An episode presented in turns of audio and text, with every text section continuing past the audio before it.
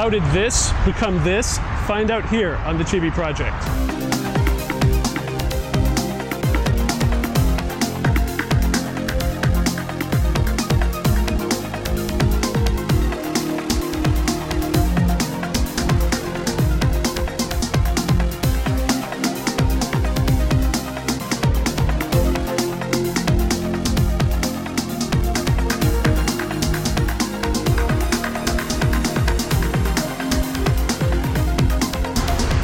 D. Welcome to the Chibi Project. We're here in Newton, Massachusetts, where it all began back in 1998. Uh, the Chibi Project is an experiment to see what would happen to toys under certain amounts of destruction.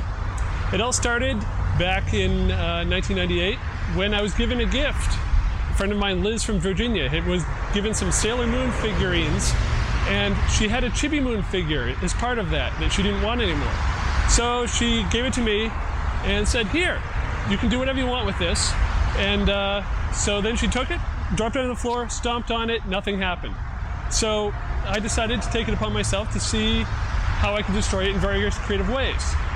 The first experiment was done here at the Newtonville uh, commuter rail station in Newton, Massachusetts. I took Chibi Moon, I placed her on the rails right before a commuter rail train came.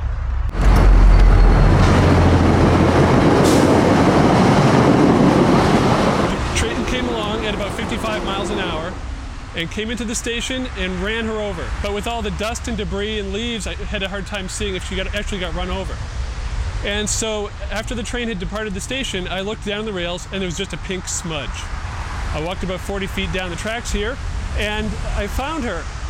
She had just been scratched up a little bit. She hadn't even been smushed. I th- thought she'd be smushed like a penny, but nothing. She was pretty much intact. So that's really what started it all. And that's what started the Chibi Project. And in this podcast, we will go through all of the Chibi experiments and some of the side projects we've been doing on other anime toys. And we're, we're experimenting on them in various ways. In the first episode, I'm going to cover the first eight of the Chibi experiments. Second episode, we'll cover the other Chibi experiments. And uh, you'll see what brought her from this to this. And uh, then we'll move on to the side projects, and I actually have video for those. And so those, will each be one episode each, and I'll have a co-host, and there'll be a lot more going on from the third episode on. So I hope you'll tune in for those. But as for the first episode, we've got seven more experiments to cover. So let's take a look. The second test was pretty basic. Chibi Moon was simply placed in a container of water and stored in a freezer for a week. Upon removal from the freezer, the paper container was peeled away from the cylinder of ice. The ice was melted by placing it in a container of water at about 120 degrees Fahrenheit. There was no damage, and it proved that Chibi Moon is tolerant of extreme cold temperatures and submersion in water. For the third test, Chibi Moon was placed in a Sharp Carousel microwave and subjected to 30 seconds of microwave radiation. Our scientists kept a watchful eye on Chibi Moon in order to prevent the possibility of fire or damage to the microwave equipment. Here's video footage of a dramatic recreation of the experiment.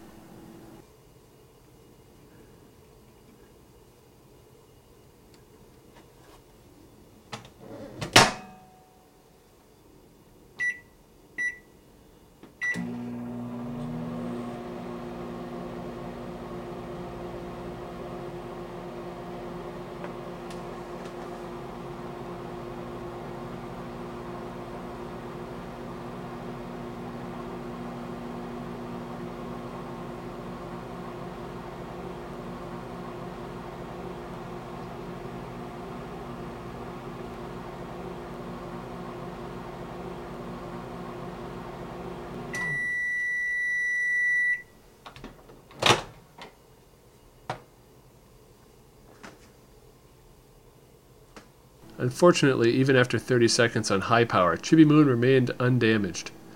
Although there was a temporary increase in malleability, Chibi Moon has proved to be tolerant of small levels of microwave radiation.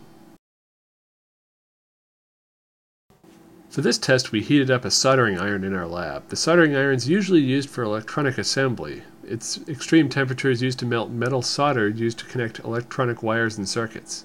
Chibi Moon was placed in a position while the soldering iron was fully heated. It was determined that the focal point of the soldering iron should be the top of Chibi Moon's head.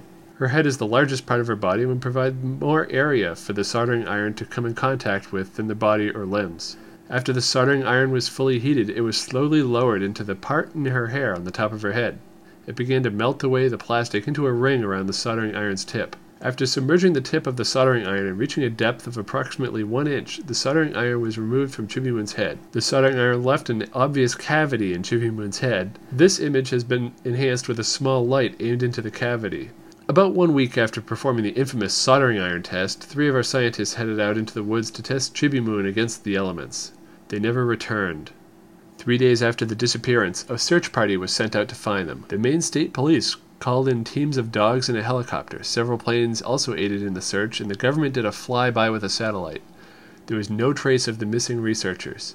The search was called off after one week. Five months after they disappeared, a group of geology students from nearby Bates College discovered an LL Bean backpack that contained several rolls of film, various notes, and damaged videotapes of Sailor Moon Super S episodes. The following is a dramatic reenactment of the events of that night. John, you down there? John? What was that?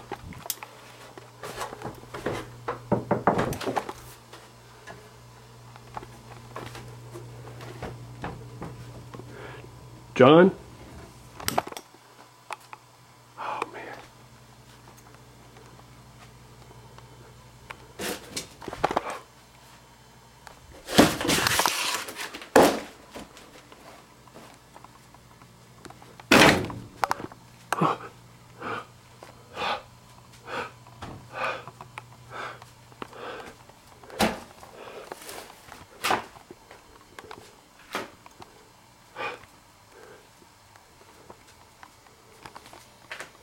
John?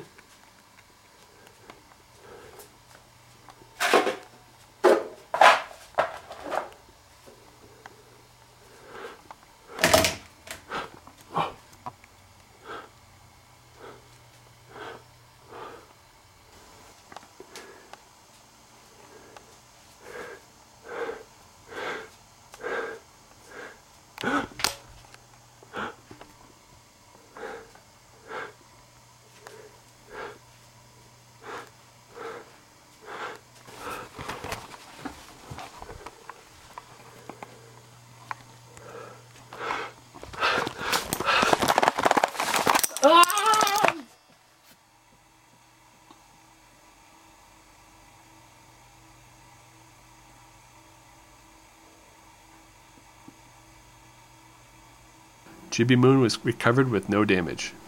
As for conclusions, you'll have to draw your own. The impact test was intended to test the effects of repeated impacts to Chibi Moon. The tool used for this impact test was the common household hammer. And now here's a dramatic reenactment of the impact test.